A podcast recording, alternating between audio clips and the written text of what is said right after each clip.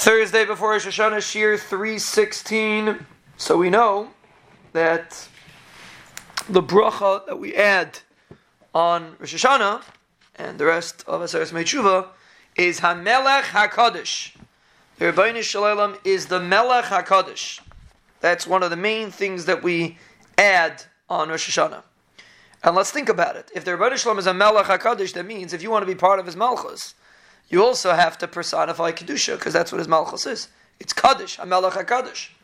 So there would be no greater way for a person to approach a Yom Adin, a Yom Rosh Hashanah, than with the chizik and with the schus that he's trying, and it's all about effort, that he's trying to be mechazik in his Kedusha, and then he can be part of the Malchus, right? Like the Sefarim HaKadoshim say, the schus on Rosh Hashanah is a person that's part of the Malchus. When you're Mamluch, that's your schus in the Yom Adin a person makes himself Kaddish, so he's part of the Malchus HaKaddish, like we discussed today in the Revimus for Life Shiur.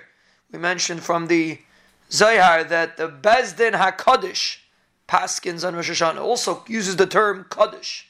The Bezdin is Kaddish, the Rebbeinu Shalom is Kaddish. If you want to be a primary member in that discussion, you have to work on being Mechazik your Kedusha.